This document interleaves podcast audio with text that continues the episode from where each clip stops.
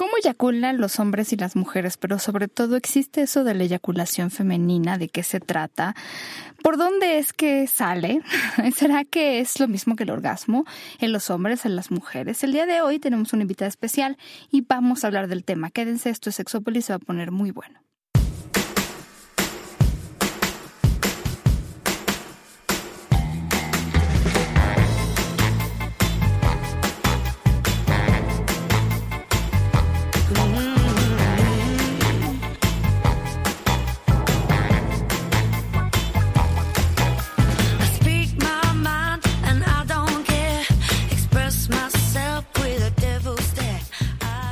Bienvenidos y bienvenidas a Sexopolis Radio, a esta cabina hoy no tan calurosa, este, un poco más...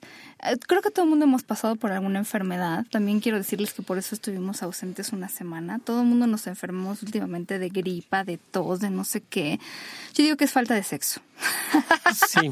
Podría ser falta de sexo en muchos casos ayuda el sexo a elevar las defensas. El sexo, es, eh, la, salud sexual también es transmisible. Entonces, a tener sexo y a coger, además de que eh, cuando estás teniendo relaciones sexuales, Paulina, trasuda, sale la enfermedad, o sea, todo se acomoda. por supuesto. Ejercicio. Por y supuesto. Entonces, por favor, si ustedes tienen este como un servicio a la comunidad en el que quieran donar orgasmos, pues pueden inscribirnos a Sexopolis Radio con mucho gusto. Sí, yo soy donador de orgasmos en hombres, en caballeros. En mujeres nada más con la mano. Todavía no me atrevo a meter mi cosa en Muy su bien, me parece. Pero no está mal intentarlo. Ahí perdiendo el miedo. Oye, yo también, yo soy donador de órganos, no importa quién. ¿De órganos o de orgasmos? No, de orgasmos, pero yo soy... ¿Qué órganos de órganos, también de órganos. No, no, no, no. yo no dono mi órgano, pero lo presto. Para la ciencia, sobre estaba todo. yo pensando, justamente en eso. Me sacrificio. Exactamente, en eso estaba yo pensando, mi querido Jonathan, en que yo podía donar este tu órgano. no, porque luego, ¿qué voy a hacer? Estaba yo pensando en un piano que tengo en mi casa. No, no es cierto. Ok. y la verdad es que, no, es que, ¿sabes qué me vino a la mente? Un, todos esos videos de YouTube, es que sí fue una cosa horrible. Cuando tú buscas, sobre todo eyaculación femenina, en YouTube o en, en, en, todos estos servicios de video, o si buscas documentos, artículos o así, obviamente no científicos, muchos están centrados en cómo enseñarle a los hombres a darle un no sé, un orgasmo con eyaculación a las mujeres.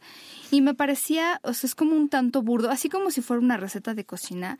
Y déjenme les digo algo que, que ya lo hemos platicado alguna vez, Jonathan y yo. Es bien complicado. Miren, si tuviéramos la receta, se las daríamos. Ustedes saben que nosotros nunca nos callamos nada, compartimos la información que tenemos. Si tuviéramos la receta, se las daríamos.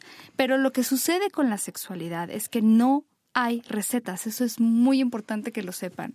De verdad, muy importante. O sea, hay muchas cosas que, o sea, si tienes ciertas situaciones, depende de qué, ¿no? Pero si vas con un experto o con una experta en estos temas, créeme, te va a ayudar mucho, pero no es como que te doy una pastilla y se te quita algo. Ya se los había, alguna vez habíamos platicado. Eh, si existiera esa pastilla milagrosa para quitarte el miedo a la sexualidad, la culpa, también la daríamos, pero no existe eso, de verdad. Es un trabajo mucho más intenso, personal, hay cosas que tardan más, hay cosas que tardan menos, pero no hay soluciones tan rápidas como pareciera verlas. Y digo, me encantan los videos, seguramente habrá cosas que podamos resolver eh, y que podamos además eh, aprender de estos videos, pero no es como que ya vi un video y entonces ya voy a, tra o sea, seguramente voy a tener éxito con el 100% de las mujeres o hombres que yo conozca, porque no se trata de eso. Entonces eso es algo que necesitaba sacar de mi pecho, de mi ronco pecho, porque es no, no es así. O sea, la cuestión no, no solo tiene que ver en la sexualidad, a veces es una cuestión biológica que se combina con lo psicológico, que se combina con lo social, es una mezcla de varias cosas. Entonces, solo como para dejarlo claro. Y Justamente por eso también invitamos el día de hoy a la súper experta en este tema. Uy, uy, uy. Porque además, casi nadie, guapísima, además hoy viene guapísima, pero es que casi nadie ha estudiado el tema de la eyaculación femenina, Carolina González. Sí, que es médica, que es sexóloga y que estudiosa, investigadora, pero casi nadie ha investigado la, eyaculación femenina. Sí, realmente si tú buscas estudios, pues te quedas muy corto porque no hay nadie. Es más, para algunos médicos ni siquiera existe. A mí me choca que digan que eso no existe, porque alguna vez tú y yo platicábamos sobre cuántos hombres, o sea, yo no se pone en duda la experiencia de un hombre sobre si ha eyaculado o no eyaculado. O sea, eh, si un hombre te dice eyaculé, nadie le dice seguramente no eyaculaste, pero te imaginaste que eyaculaste. Pero con las mujeres nos hacen eso todo el tiempo. O sea, los argumentos. Los argumentos de muchos médicos, o no solo médicos, pero eh, sexólogos también incluso, hacia esto de la eyaculación femenina, cuando una mujer dice eyaculé, eh, les dicen, seguramente orinaste y lo confundiste con eyaculación, seguramente lubricaste y lo confundiste con eyaculación. Es decir, nos hacen ver como pendejas, o sea, nos pendejean, esa es la palabra que, usamos y, reafirman los mitos de tú no conoces tu cuerpo, como nunca te tocas, cómo vas a saber, además tú no tienes pene, ¿no? Porque además, fíjate, algo muy importante es que todo lo que existe sobre eyaculación femenina necesariamente, a lo mejor la palabra está muy mal, pero necesariamente se compara con los hombres. Entonces, si un hombre no siente que lo que hace una mujer, el squirt, la eyaculación o lo que sea, se parece a lo que él hace, entonces no es eyaculación. O sea, porque todo tiene que tener de referencia a la parte masculina. Y además todos estos comentarios como que anulan la experiencia de nosotros las mujeres, como que tuviéramos que tener un patrón. Lo que sí es súper claro es que no todas las mujeres eyaculan y no todas han descubierto que lo hacen. Claro. No, y además, miren, hay también una, una muy mala información sobre lo que es la eyaculación masculina, porque si tú buscas eyaculación masculina en Internet, generalmente te lo van a decir como orgasmo. Y la verdad es que el orgasmo y la eyaculación generalmente van juntos en los hombres, pero no siempre, ¿no? Yo no sé, en la eyaculación, ¿qué es lo que primordialmente ocurre? Te pregunto. En la, medicina. Eh, en la parte de la eyaculación masculina, lo que pasa es que por lo general se presenta al mismo tiempo que el orgasmo, pero no tiene que ser así. Y en la eyaculación simplemente es la, la emisión eh, de semen y, por eso le llamamos eyaculación. Y, el, y estoy de acuerdo contigo que en la parte femenina pues está un poquito mal llamado porque si hay una emisión de líquido también se conoce como squirt y pues se le puso eyaculación femenina. Entonces es como esta emisión de líquido que se ha hecho algunas investigaciones de qué contiene el líquido, porque muchas personas decían, no, es orina, porque es una incontinencia urinaria. Y sí sabemos la diferencia, ¿verdad? O sea, entre hacer pipí y lubricar. Digo, yo sí los quiero decir que sí sabemos la diferencia. Exacto, porque ya se ha estudiado qué contenido tiene y el contenido de la eyaculación femenina sí tiene algo de urea, que también lo tiene la orina, pero no es orina en su contenido 100%. Y tiene algo que llama mucho la atención y es que la eyaculación femenina tiene antígeno prostático. No sabemos de dónde o cómo sale eso. Sigue siendo un misterio. Sí, he oído por ahí que algunas mujeres, como al final nuestros órganos sexuales parten de la, del, del mismo, no sé cómo decirlo, pero del mismo lugar, por decirlo así, y unos se vuelven órganos femeninos y otros masculinos. Algunas mujeres tienen como remanentes de tejido prostático, ¿no? Entonces, por e, esa es una de las explicaciones o hipótesis que hay al respecto. Y se cree que el, que el líquido que se eyacula no es solo proveniente de unas glándulas que están ahí cerquita, sino que también colaboran como otras glándulas y en parte la vejiga podría llegar a, a, colaborar y por eso tiene urea, pero son varios porque hasta tiene azúcar, pues tiene fructosa y tiene muchas cosas más. Y además, una cosa que también cambia es la cantidad. Hay mujeres que eyaculan mucho, otras que eyaculan poco, o hasta la cantidad en la misma mujer puede cambiar según su hidratación, eh, según la intensidad del orgasmo, porque le puede tener orgasmo sin, sin eyacular. Eso también y eyacular, yo me acuerdo de esta otra investigación, que como tú dices, lo importante es rescatar las experiencias de las mujeres y entonces muchas mujeres le decían a esta investigadora, mm, ahorita me acuerdo de cómo se apellida, creo que no sé. Es Amy. Ahorita les decimos. No me acuerdo el apellido, pero se llama Amy. Ella, y que además a mí me encanta porque yo creo que lo he mencionado antes, que ella cuando quiso publicar su artículo, le costó mucho trabajo que una revista realmente quisiera hacer la publicación de esta investigación, que francamente es muy, muy buena. Es una investigación cualitativa sobre las experiencias de las mujeres. Entonces, le costó mucho trabajo porque era como, mm, le decían eso no existe y entonces, bueno, todo esto. Pero rescatar la experiencia de las mujeres fue lo que ella hizo y se, se apellida Gilliland, Amy L. Gilliland. Y se publicó en Sexuality and Culture eh, en el 2009 y entonces se llama Las experiencias de las mujeres con la eyaculación femenina y eso cambió muchas de nuestras visiones porque nadie le había preguntado a las mujeres qué carambas les pasaba y algunas les decían, bueno, yo eyaculo mientras me están estimulando, otras asociaban al punto G o a la zona G, otras no. Y esto es súper importante porque en el momento que tú buscas como la prevalencia, muchos estudios dicen que entre el 10 y el 40% de las mujeres, o sea, muy amplio, como eh, eyaculan. Entonces tú dices, pues, o el 10, o el 40, o el 30, o el 20. Pero en este estudio que, que, realizamos y que nos colaboraste un compañero de la maestría y yo, y que Paulina nos colaboró, encontramos que en una muestra de mujeres colombianas y mexicanas, el 41% de las mujeres refería que eyaculaban. Y lo que más llamó la atención era que eyaculaban más fácilmente con penetración, que llamó muchísimo como la atención. Y eso fue como mm, muy interesante también. Y eh, lo otro es que yo, eh, y eso sí es una apreciación personal, yo creo que el, que el porcentaje puede ser mayor. Lo que pasa es que, como lo que hablamos al principio, como esto de la eyaculación está tan anulado en nosotras las mujeres y está anulado esta experiencia, eh, muchas sienten como, ay, es que me voy, están teniendo relaciones sexuales y sienten que se van a orinar, entre comillas. entonces piensan en otra cosa, disminuyen su excitación, cambian de posición, entonces pues no van a eyacular, entonces no van a saber si eyaculan o no. ¿Esto por qué lo digo? Porque en este mismo estudio, la edad promedio de inicio de la primera relación sexual y de masturbación fue como 17, 18 años pero la edad promedio de la primera eyaculación fue a los 22 años. Entonces es como conocer más su cuerpo, como lo que decía Jonathan ahora. Que se trata de la eyaculación, porque sí, a mí muchas mujeres me han dicho, es que de repente siento como que quiero hacer pipí, quiero orinar y no sé qué hacer ustedes déjense ir, porque seguramente por ahí viene la eyaculación. Yo no sé si se siente igual en los hombres, mi querido Jonathan. No, es que me, justo estaba pensando desde esta parte social, de todas las broncas sociales que hay al respecto.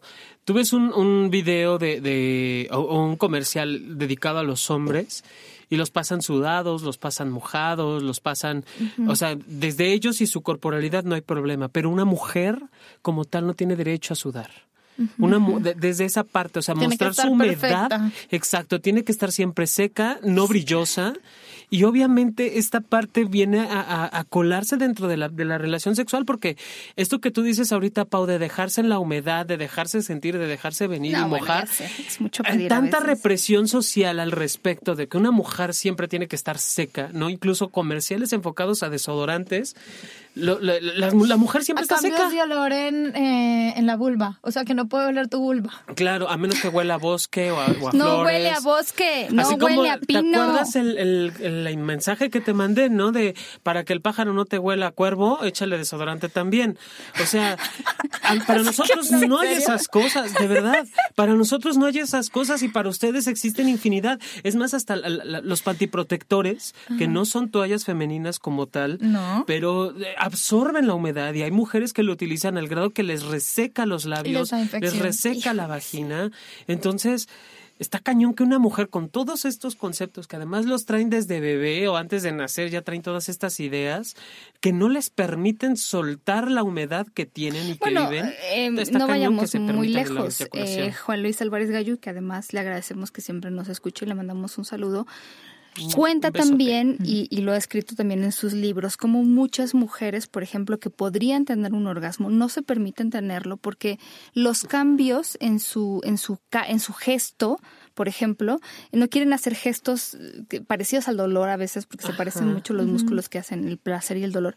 Y, y como no quieren cambiar este gesto, no, no se permiten tener un orgasmo. O no quieren que su pareja las vea a la cara cuando tienen un orgasmo y entonces se bloquean y eso, eso es terrible. Y de lo que estabas diciendo tú, Jonathan, en este estudio, como fue mixto, les preguntamos si habían tenido experiencias malas o buenas al eyacular y muy poquitas respondieron el 7% que habían tenido malas, pero lo que más llamaba la atención era que se refiere a esto que tú decías, que muchas les preguntamos cuáles eran las malas y era, es que mi pareja se incomoda porque yo eyaculo. Mi, a mi pareja no le gusta o se siente incómodo cuando yo lo mojo, lo eyaculo o eyaculé y lo mojé y a mi pareja no le gustó.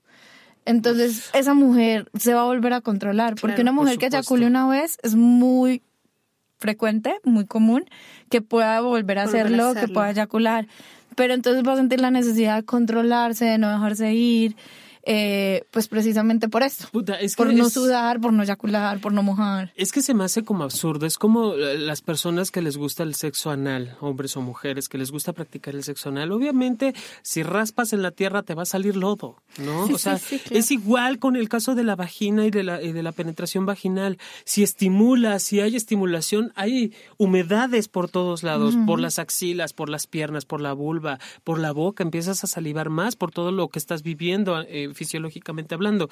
En ese, en ese sentido lo, puedo entender y que también hay hombres, mujeres, hay hombres que también disfrutan de esta parte de, de, saber que su, que su pareja se está mojando de esa forma impresionante, porque además eh, socialmente hablando les está dejando como el súper amante que hizo que la mujer se hiciera líquido completita, ¿no? Pero fíjense, hay, hay en los monólogos de la vagina, uno de los monólogos que es muy interesante, justo habla la historia de una mujer cuya primera experiencia con un hombre no te lo dice tal cual, pero al parecer tiene una eyaculación y entonces están en el coche o se excita mucho y se moja mucho, no sabremos nunca, porque también hay mujeres que no necesariamente eyaculan, pero cuando lubrican, lubrican mucho.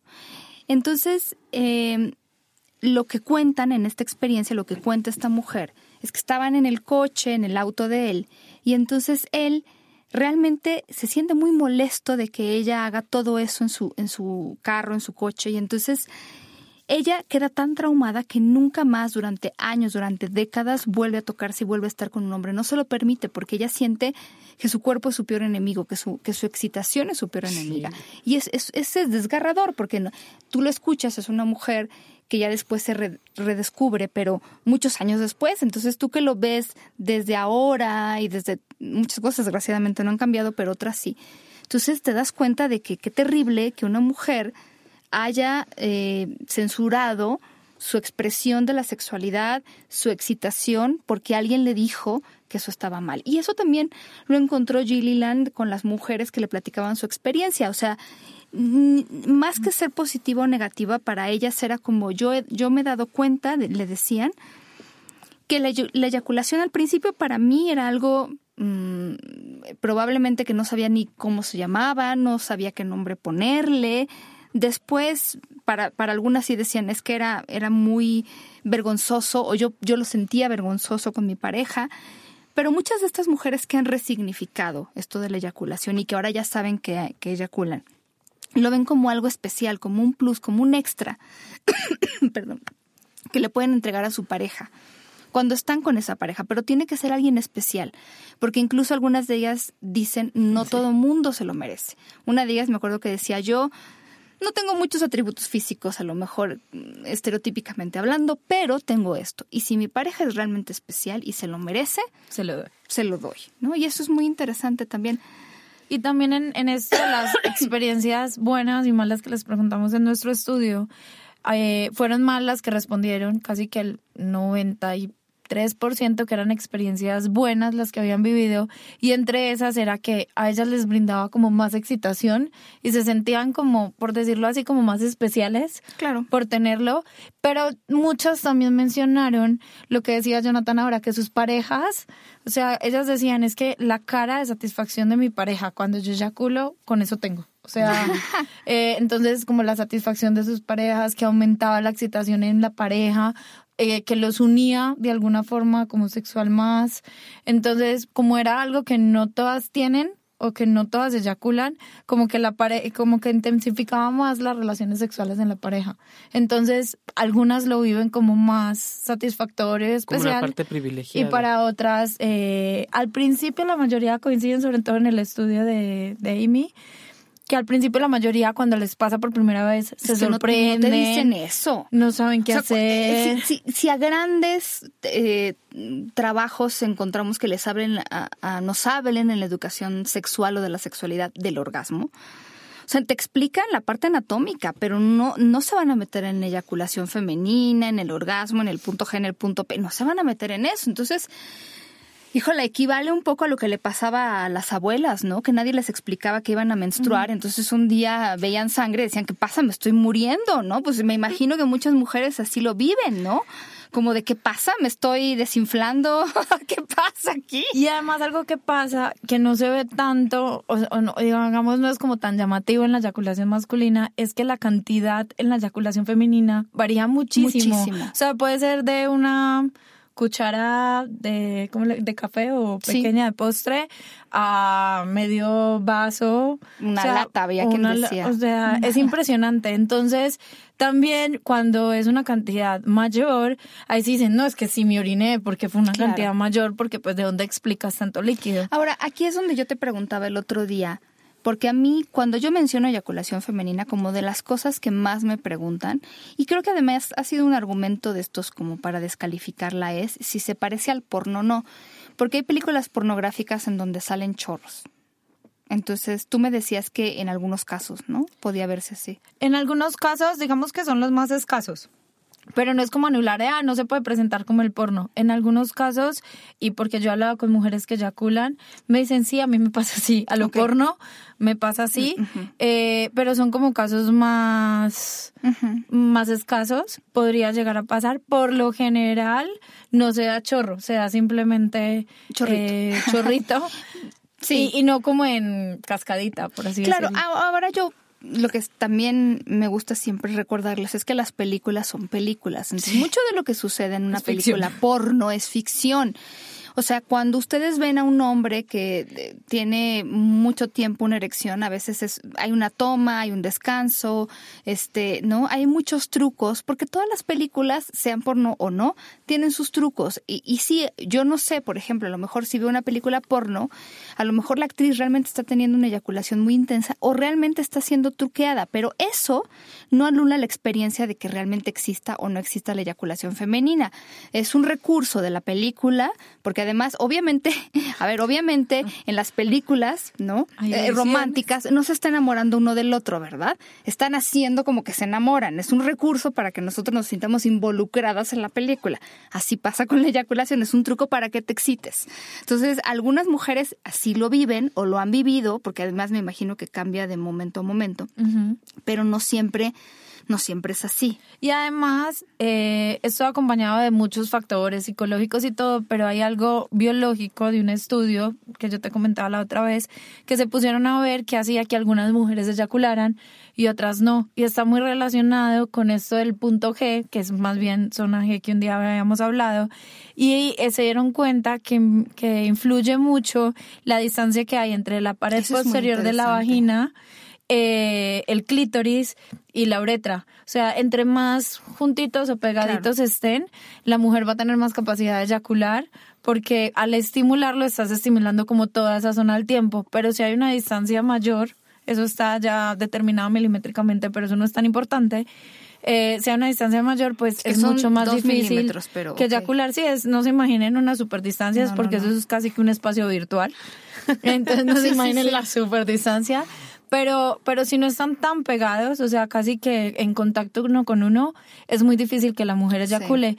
Por eso yo cuando hablo de estos temas siempre les, les, como que les hago la aclaración de si no eyaculan, no se sientan mal y digan es que a mí me pasa algo, no eyaculo. O sea, desen el chance y la oportunidad si quieren intentar si, eyaculan, de decir, ay, yo he sentido como ganas de orinar, entonces será que quiero, que lo que voy a hacer es eyacular pues si se quieren dar el chance, désenlo. Claro, pero si no, no, no hay problema. hay, hay una cosa ahí, por ejemplo, con esto de la distancia. Yo les puse en Twitter unas imágenes muy lindas del Museo de Sexo de Nueva York que eh, ponen al clítoris tal cual eh, se ve dentro, porque nosotros nos imaginamos al clítoris como una bolita, un timbrito chiquito, pero la verdad es que es muy grande, puede medir 9 centímetros, ¿no? Puede ser muy largo y puede tener unas raíces y tiene unos bulbos que digamos que como que abrazan a la vagina. Entonces busquen en Twitter esta imagen o en la página de Museum of Sex y van a encontrar realmente esto que está diciendo Carolina, les va a hacer más sentido, cómo todo puede estar junto, cómo todo puede afectarse o no.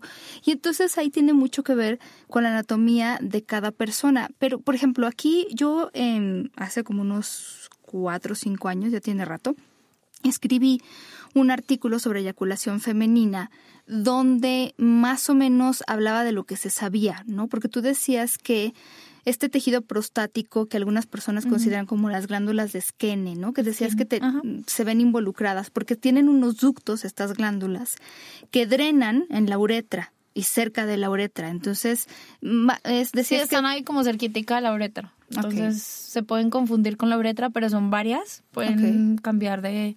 Y eh, esas son las que se creen que más colaboran en la eyaculación femenina. Ok. Y entonces sí, bueno, pues eh, eh, tiene, se ha visto, por ejemplo, que tiene elementos muy parecidos al semen, como la fructosa, el antígeno prostático, la fosfata ácida, pero no tienen espermatozoides, sería como la gran diferencia, ¿no?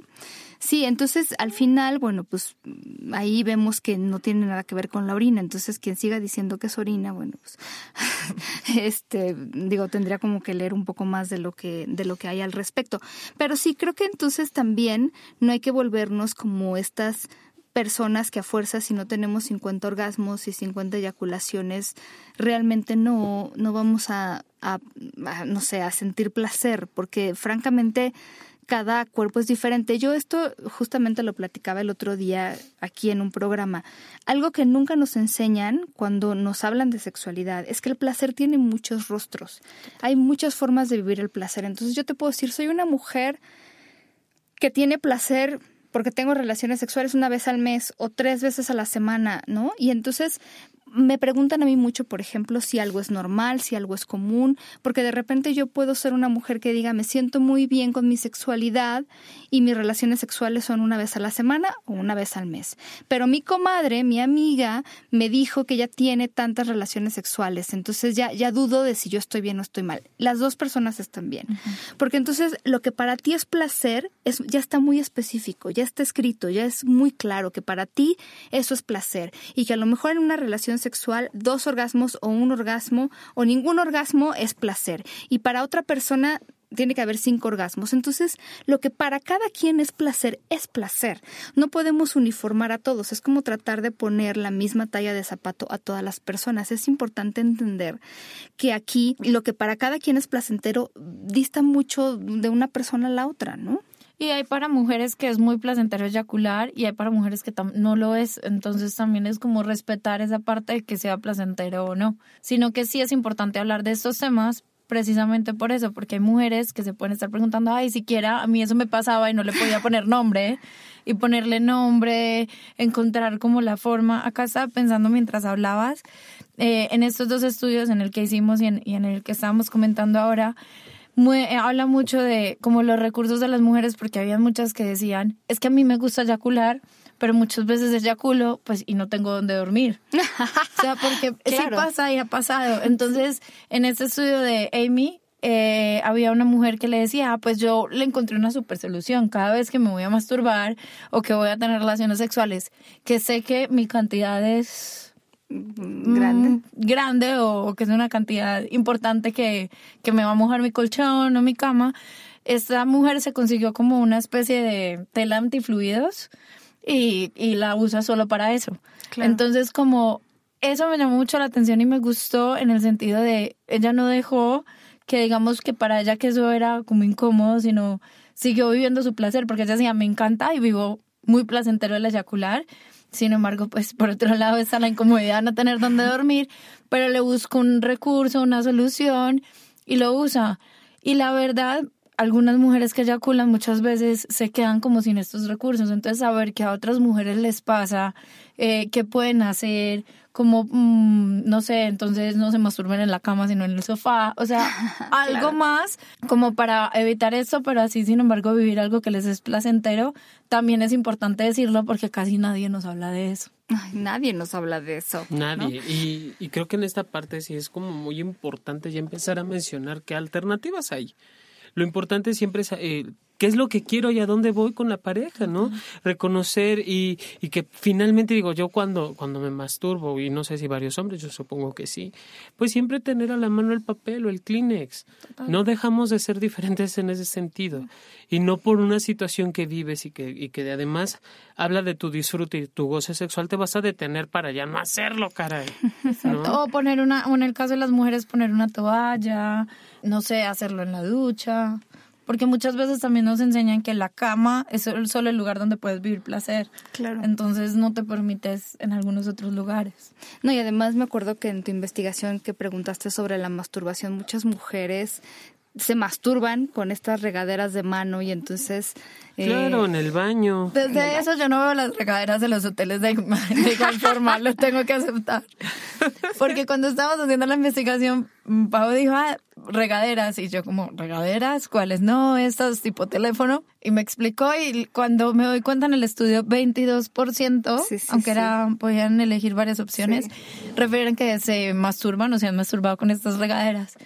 Entonces, desde eso que le he contado a mis amigas, a mi familia, todos, desde que conocí eso, no veo las regaderas de los hoteles iguales. Sí, yo lo, más bien lo leí en una investigación, entonces es como irle sumando, porque ya sabemos que las mujeres nos masturbamos con los dedos, con vibradores, con la almohada, con los calcetines, ¿no?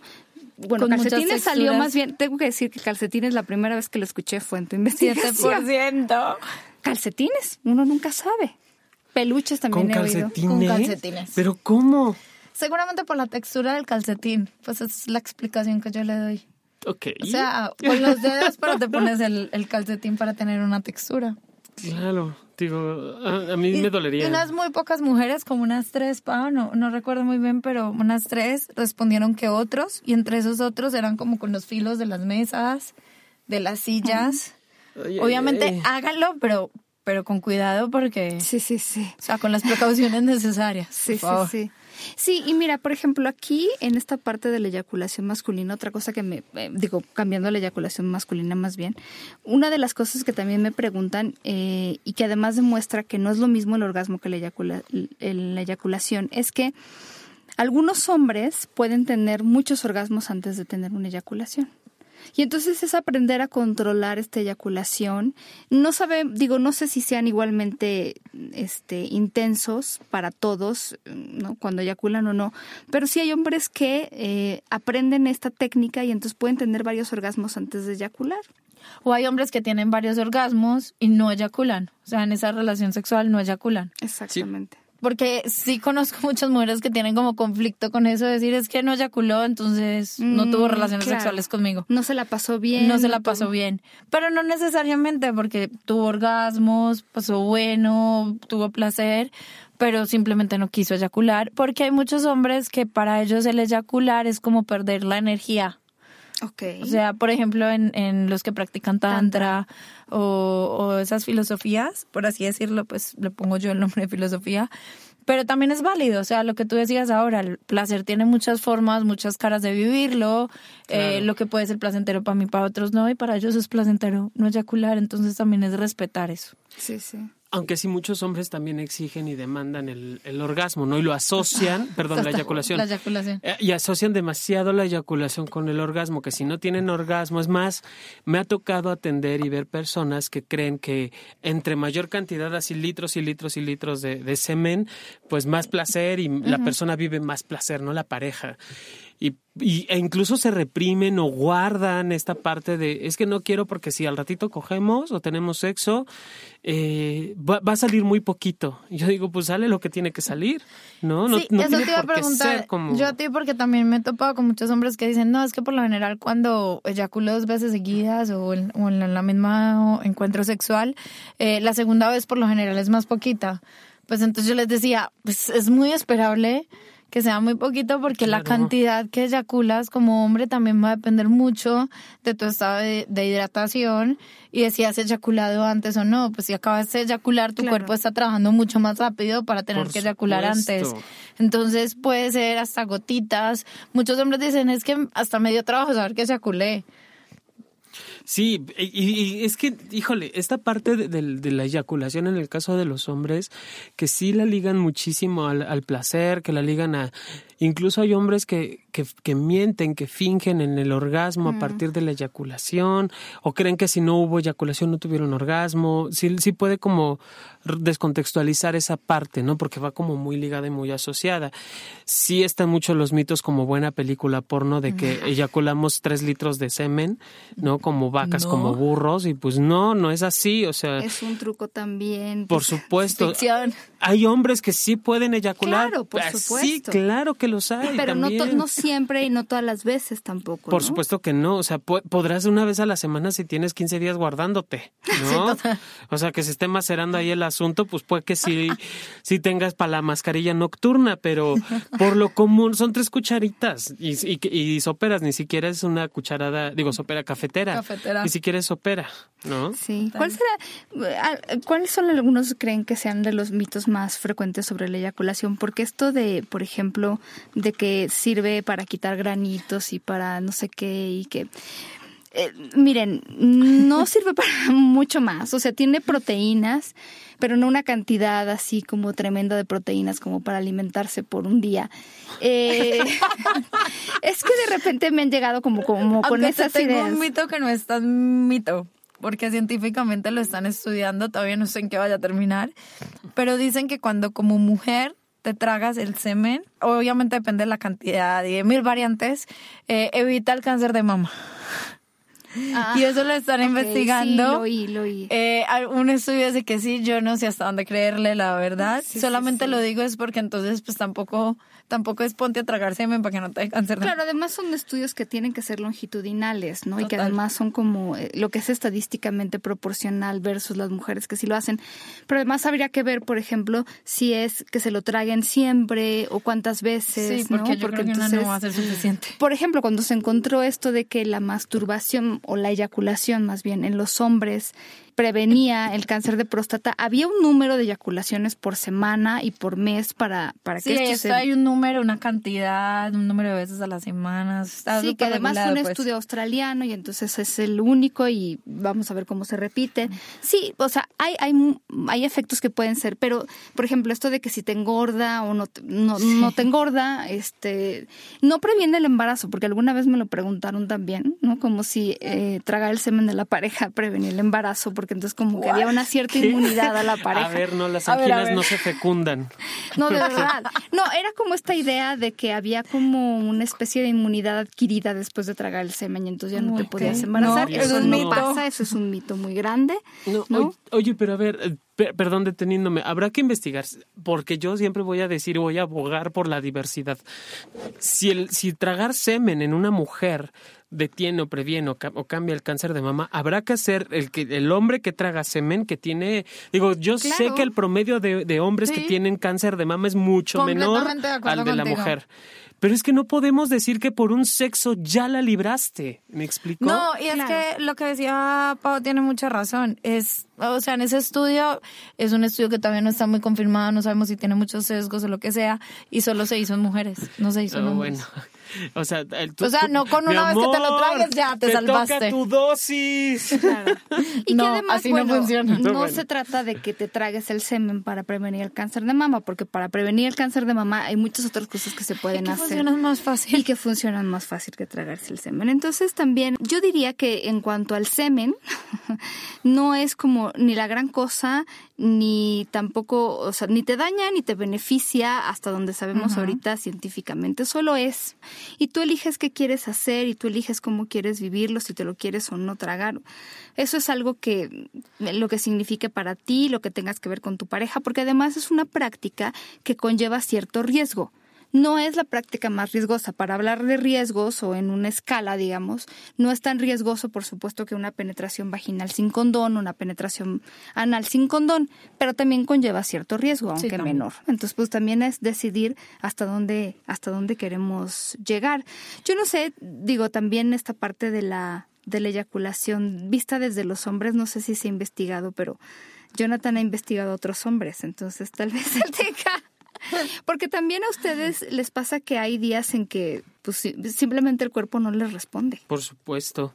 Y, no, y, no y ahí viene el dolor de cabeza que me duele a mí, ¿no? O sea, es que es parte también del, del... ¿De qué cabeza estamos hablando? Del, cualquiera de las dos. no, si duele la cabeza de abajo, ojo, o te pellizcaste con el zipper o tienes una infección, entonces habrá que... Hay que cuidar. Hay que cuidar, ver qué carajo pasa. Pero sí, en, en esta parte del, del la, la, presión social que tenemos en ese tenor, es que todos vamos viviendo pinche presión social, Paulina, vamos a cambiarnos de sociedad ya, o vamos a cambiar a la sociedad, mejor con educación, porque de verdad es demasiado desgastante en el día a día estar tratando de acomodar una posición que no sé si al final se vaya a lograr o alcanzar, ¿me explico? De esta demanda constante del, del, cómo estás, de qué haces, de que ya se te paró, no se te paró, de cuántos litros eyaculaste, de bla, bla, bla, porque también hay mujeres que demandan esa parte, ¿no? Y, hay mujeres que ahora salió muy poquito, ¿por qué? ¿Con quién te fuiste? Y eso lo toman también como una forma de agresión. Claro, como, como el, el, pleito ahora va a ser porque salieron media gotita de semen, ¿no? O sea, también es una presión cabrona. O sea, si lo haces y no lo haces, porque también hay hombres que la mujer se permite una vez en la vida mojarse y ¿quién te tocó y por qué pasó esto? O sea, y antes no pasaba. Si antes no pasaba y ahora sí, claro. Entonces, sí van siendo factores que van alterando la relación de pareja, pero son ideas y suposiciones. Hay hombres que también exigen, y no sé si te ha pasado a mí, me han escrito de ¿cómo le puedo hacer para que mi mujer eyacule?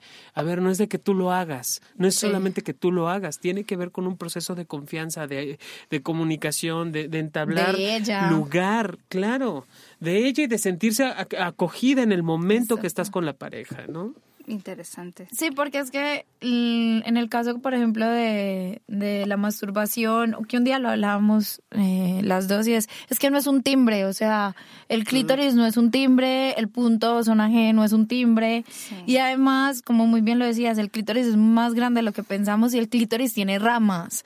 Entonces, depende de la posición, en unas mujeres puede estar más acostado, en otras más parado, en otras más larguito, lo que sea, pues eso nos va a permitir que eyaculemos o no. Entonces, si tú no te conoces conoces tu cuerpo, eh, mucho menos tu pareja, y no le puedes exigir a tu pareja, es que, ay, tú no me haces eyacular. No, perdón, pero la que se debe conocer eres tú y ya después como con la confianza, la comunicación en pareja y ya todo eso que, que Jonathan estaba mostrando o, o diciendo, eh, ya se puede lograr en pareja, pero primero creo que es muy difícil lograr una eyaculación en pareja si antes no conoces tu cuerpo. Sí, y digo, bueno, en, en, en esta parte también es como entender hasta dónde podemos llegar y hasta dónde queremos llegar también, porque yo siento que de repente también nos exigimos mucho y eso lo estábamos hablando como de esto que yo les decía de los videos de YouTube, de cómo le puedes hacer para estimular a una mujer con los dedos y hacer que eyacule. Y no hay una receta de cocina, ya les decíamos, y la verdad es que más bien mucho tiene que ser como tocar, como dicen, tocar de oído. O sea, en ese momento, cómo se va sintiendo la pareja, cómo te vas sintiendo tú. Porque a lo mejor tú aprendiste una técnica, pero si está, si la chica con la que estás no se siente excitada, un dedo puede ser muy intrusivo. Claro. De hecho, eso sí me lo han preguntado muchas mujeres a mí. Muchas mujeres me han dicho, oye, me lastima mi novio cuando, cuando mete un dedo, porque además lo hace antes de que yo me sienta excitada o lubricada, entonces mete su dedo y además muchos hombres, creo que esto ya lo he hablado, tratan a sus dedos, que esa es la explicación que yo doy muchas veces a estas mujeres que me lo preguntan, como un pene, entonces buscan que este dedo o estos dedos lleguen lo más lejos y lo más dentro posible y que, y que sean tres dedos para que sea más sentir mejor. Y si no estás lubricada, es un dolor. Si no hay lubricación, es muy intrusivo. Y entonces, yo lo que les diría, por ejemplo, y lo, hemos hablado en otros programas, es, si van a usar los, los dedos, que para mí es súper importante siempre aclarar que hay que lavarse las manos, pero si van a usar los dedos, empiecen por tocar los muslos, las piernas, vayan acercando poco a poco a los labios mayores, que son los que tienen el vello, luego vayan entrando poco a poco a los labios menores, vean cómo reacciona su pareja ante estos tocamientos, si le va gustando, si no le va gustando, vean si va lubricando, o sea, de verdad toda esta zona externa, que es la, zona de la vulva, es muy sensible. Ahí está el clítoris y la función del clítoris con sus más de 8000 terminaciones nerviosas es precisamente dar placer.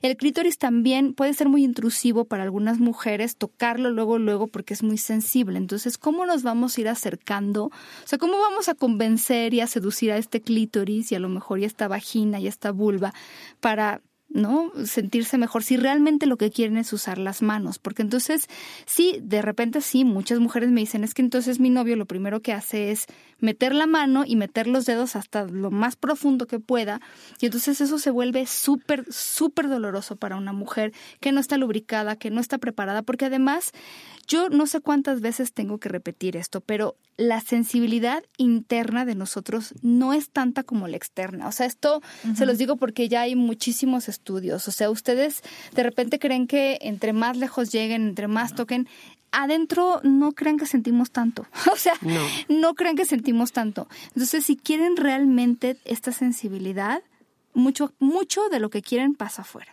Además porque la vagina está más inervada en el tercio externo, o sea, el que está eh, más pegadito a la vulva. Adentro no tiene inervación, entonces todo lo que hagas afuera o en la parte más externa de la vagina es lo que más va. Nos están tocando el cervix y lo que están haciendo es que nos duela, porque no sentimos nada, nada. no sentimos nada. Ahí están perdidos. ¿No? El mapa es para regresarse, frío, frío, frío, como en esa, en ese, juego que jugábamos en la infancia, muy frío, congelado, es más afuera. Y ya, ya nada más como para comentar esto, Pau, el que mencionabas hace un rato de los clítoris y de las, de las partes enervadas y que se mete, así como existe infinidad de chiles en México, literal, variedad, el chile poblano, el chile serrano, el chile piquín, el chile jalapeño, sí, por supuesto, el habanero, el mulato, bla, bla, bla, así existen de penes y así existen de clítoris. No hay una sola forma de tener un clítoris, no hay una sola forma de tener un pene, no hay una sola forma de eyacular, no hay una sola forma de tener orgasmos y y siempre es una primera vez. Y no hay una sola forma de tener una vulva. Yo digo una cosa, hay tantas vulvas en el mundo como mujeres sabemos en el mundo. Por supuesto. Porque nunca vas a encontrar una vulva igual. Sí, eso lo hemos platicado de repente porque también las referencias, ahora estuve leyendo otro artículo sobre cómo las mujeres llegan a ser, este, llegan a sentirse preocupadas por la apariencia de sus órganos sexuales desde la pubertad. estamos hablando 10, 11 años y esto es de repente porque, claro, las comparamos con las películas porno, con las fotografías que hay en internet y sí es importante decir que hay muchos tipos de... O sea, de hecho, fíjense, por ejemplo, en las mujeres que salen en, estos, en estas películas. Quien lo ha estudiado, que sí lo han estudiado, tienen como un perfil muy específico, sus pechos son muy similares, eh, eh, digo, en el, en el más común, porque sé que hay pornografía para todo, pero este, tienen cierto físico, cierto cuerpo. Entonces, sí, muchas veces sus vulvas se parecen, pero la verdad es que hay muchos tipos de vulvas y sería bueno también que encontráramos, ¿no? Que, ¿Cuál es la nuestra?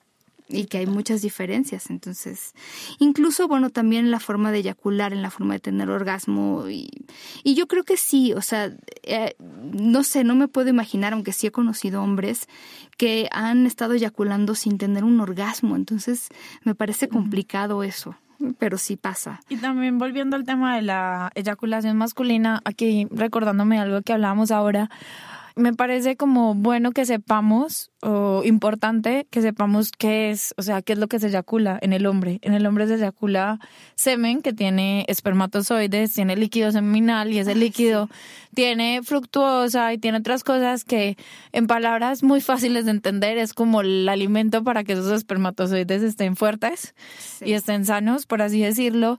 Y aquí hay un mito que ahorita hablábamos de los mitos y es, es que eh, antes de eyacular hay como el líquido preeyaculatorio que puede ser una o dos gotitas de, de, semen. Y ojo, porque esto sí tiene espermatozoides, puede llegar a tener, puede no llegar a tener, pero uno de los mitos es que por esto no puedes quedar en embarazo. Y sí. Sí, por eso este coitus interruptos eh, interruptus, coito interrumpido o salirse o no, no funciona tanto porque aunque muchos hombres tienen muy claro en qué momento eyaculan, no todos tienen claro en qué momento sale el líquido preseminal, no lo ven venir. No, se, siente. Y si ese líquido ya tiene espermatozoides, ya puede haber un embarazo. Entonces, yo les diría lo que me decía un amigo mío sobre las personas que usaban ese método como método antifecundativo. Me decía que se llamaban papá y mamá, porque es muy raro que funcione. Y, y, a mí me parece muy interesante, por ejemplo, en los hombres la primera eyaculación ocurre más o menos al año de que empieza la pubertad. Y puede ser la famosa, el famoso sueño, húmedo. Miedo. no sé, no sé a lo mejor si lo has platicado con los amigos, pero cómo lo viven muchos hombres, porque digo, a las mujeres siempre nos hablan como de esta primera menstruación y nos dan la plática, pero no sé si a los hombres les dan esta misma plática y entonces cómo se sienten, ¿no? Yo pues creo que algunos piensan que se orinaron. Pues yo, yo la viví cañón y varios sé que la vivieron así como medio rudo. Es poco hablado, muy poco comentado. Eh, sí me ha tocado saber de, bueno, a nadie le hablamos, le hablaron al respecto, la vivimos más solos eh, que, en familia, sí, cañón, porque al menos a ustedes, yo me acuerdo mucho que en la, en la primaria, en la secundaria se sacaban a las niñas, les daban la plática y luego regresaban con su bolsa de pan, no, era una bolsita de papel estraza y envueltas las, las toallas, ¿no? Para que no la vieran, o la traían y se las metían y se las escondían porque les daba pena. Pero nosotros nunca nos dieron una plática de te va a pasar esto. Es que no lo hacen y deberían. Y entonces, sí, pero me imagino que para muchos de ustedes es un susto, ¿no? Sí. Porque además, para mí sí fue como, ¿qué, haces con las sábanas si te levantas y tienes que ir a la escuela? Porque además estos sueños nocturnos son más comunes durante la adolescencia y los primeros años de la adultez pero pueden ocurrir en cualquier momento, ¿no? Entonces sí es posible que suceda, pero sobre todo es en la adolescencia y en los primeros años, digamos, de la vida adulta, si acaso a algunas personas solo les sucede durante la pubertad, algunos pubertad y adolescencia, algunos años, cambia de persona a persona, pero sí, la verdad es que bueno, y también aquí quiero hablar de otro mito, porque, eh, por ejemplo, Kinsey encontró que eh, el 40% de las mujeres, acuérdense que Kinsey, aunque hizo muchas investigaciones ya hace tiempo, en los 50, era muy conocido porque, fíjense, las investigaciones que él hizo, incluidos Masters y Johnson, que eran como muy en el laboratorio, pocas veces se han vuelto a hacer. Pero Kinsey encontró que el 40% de las mujeres que él entrevistó había tenido sueños en donde había tenido orgasmos o sueños húmedos. Entonces también las mujeres podemos tener sueños húmedos, no solamente son los hombres. A lo mejor es más evidente en los hombres porque pues a las día siguiente, ¿no? Te das cuenta en la que en las mujeres se puede confundir con flujo. Por supuesto. Pero claro que en las mujeres para, eso necesitas el pantiprotector. Claro, claro, sí. Y, y por ejemplo, de las personas que él encontró, de las mujeres que él encontró, que habían tenido estos, estos sueños húmedos, eh, decían que normal o usualmente las tenían varias veces al año y que la primera vez que esto les había ocurrido, más o menos en edad promedio, eran los 13 años. Eh, es, podía ser lo más joven que les... Eh, había ocurrido, pero ah, incluso muy común es que sucediera después, incluso en los primeros años de la vida adulta, que él hablaba, por ejemplo, de los 21 años. Entonces es, es muy interesante, es muy interesante, porque también ha habido como esta discusión de por qué los hombres, si tiene alguna función que los hombres tengan estos sueños húmedos, y he oído de todo, algunas personas dicen que sí, que es como que las plomerías se van destapando, tal cual, habrá algunos que dicen que no, pero también es interesante, ¿no? Algunos se acuerdan, me imagino, y otros no se acuerdan del sueño, solo despiertan con la evidencia del sueño, pero pero sí sigue siendo muy interesante, ¿no? Lo que sí no sé es, por ejemplo, y eso será el próximo estudio que tú hagas, es si algunas mujeres eyaculan en el sueño y luego despiertan con la evidencia, ¿verdad? Pues habría que investigarlo. Sería un buen... Pero bueno, lo primero que tenemos que hacer es partir desde esta base de que no podemos anular la experiencia de las personas y de que definitivamente existe la eyaculación femenina, así como existe la eyaculación masculina y que en eso, pues, ¿no? No, y te lo juro que yo me sorprendí en, en el congreso que estuve hace 15 días presentando esta investigación, eh, que fue en Madrid. mm, personas, estudiantes de sexología, de otras corrientes o lo que sea, pero estudiantes de sexología, médicos.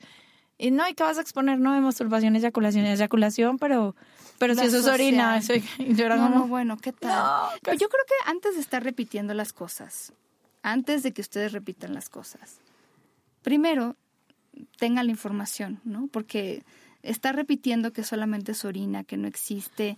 Yo, de verdad, piensen en esta parte de anular la experiencia. Es muy violento anular la experiencia. Y es que para mí eso fue como anular la experiencia, y no solamente las mujeres que sí eyaculan, sino también la mía, como investigando esto, como entonces, entonces estoy perdiendo el tiempo.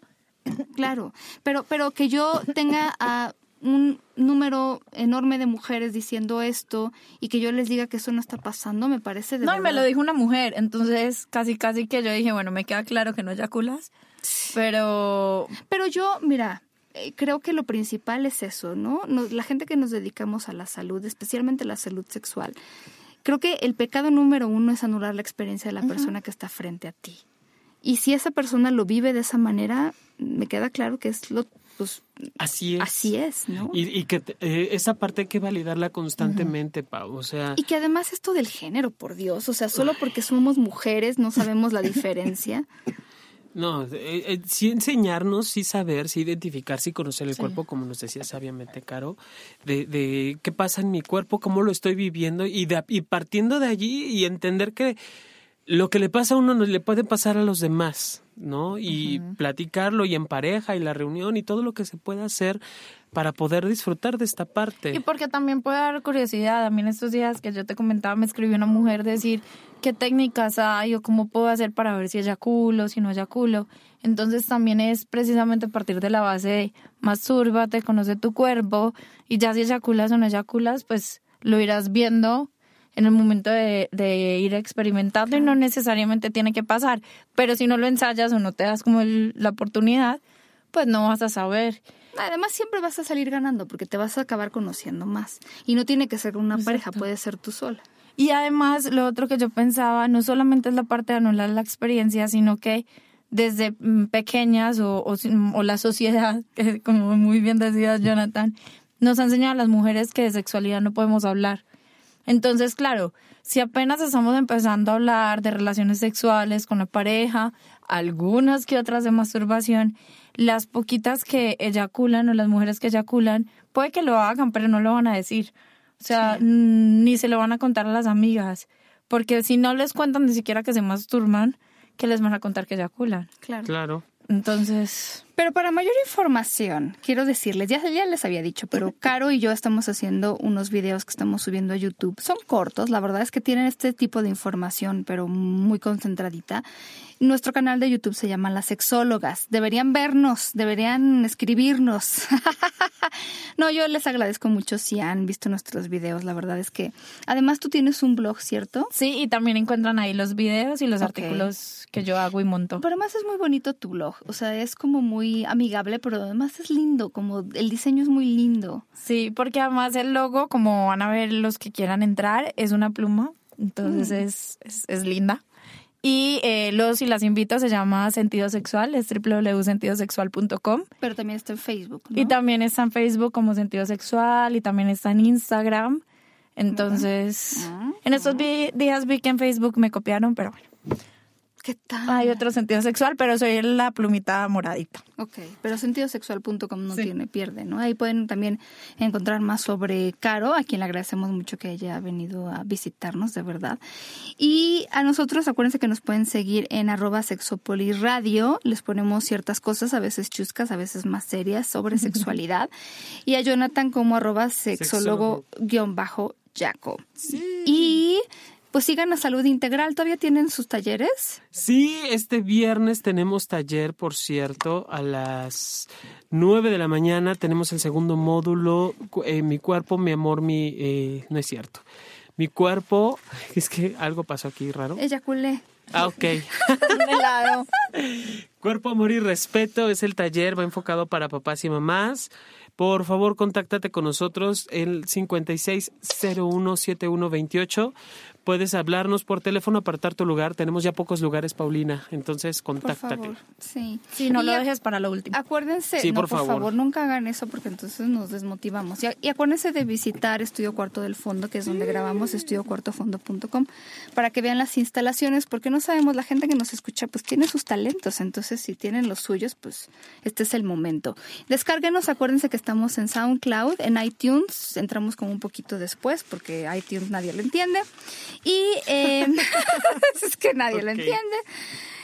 Y eh, pues escríbanos, eh, estamos a sus órdenes. También estamos en Facebook como SX Radio. Ya no hay más anuncios parroquiales. No, ya no. Les vamos a dejar con no. la recomendación de antes, con nuestro agradecimiento a Carolina González. o Gracias. González, Cuando Con la recomendación de siempre de que se porten mal, pero se cuiden bien. Y con un beso grande de Jonathan, sobre todo, que es el mejor besador. ¡Mua! Mua.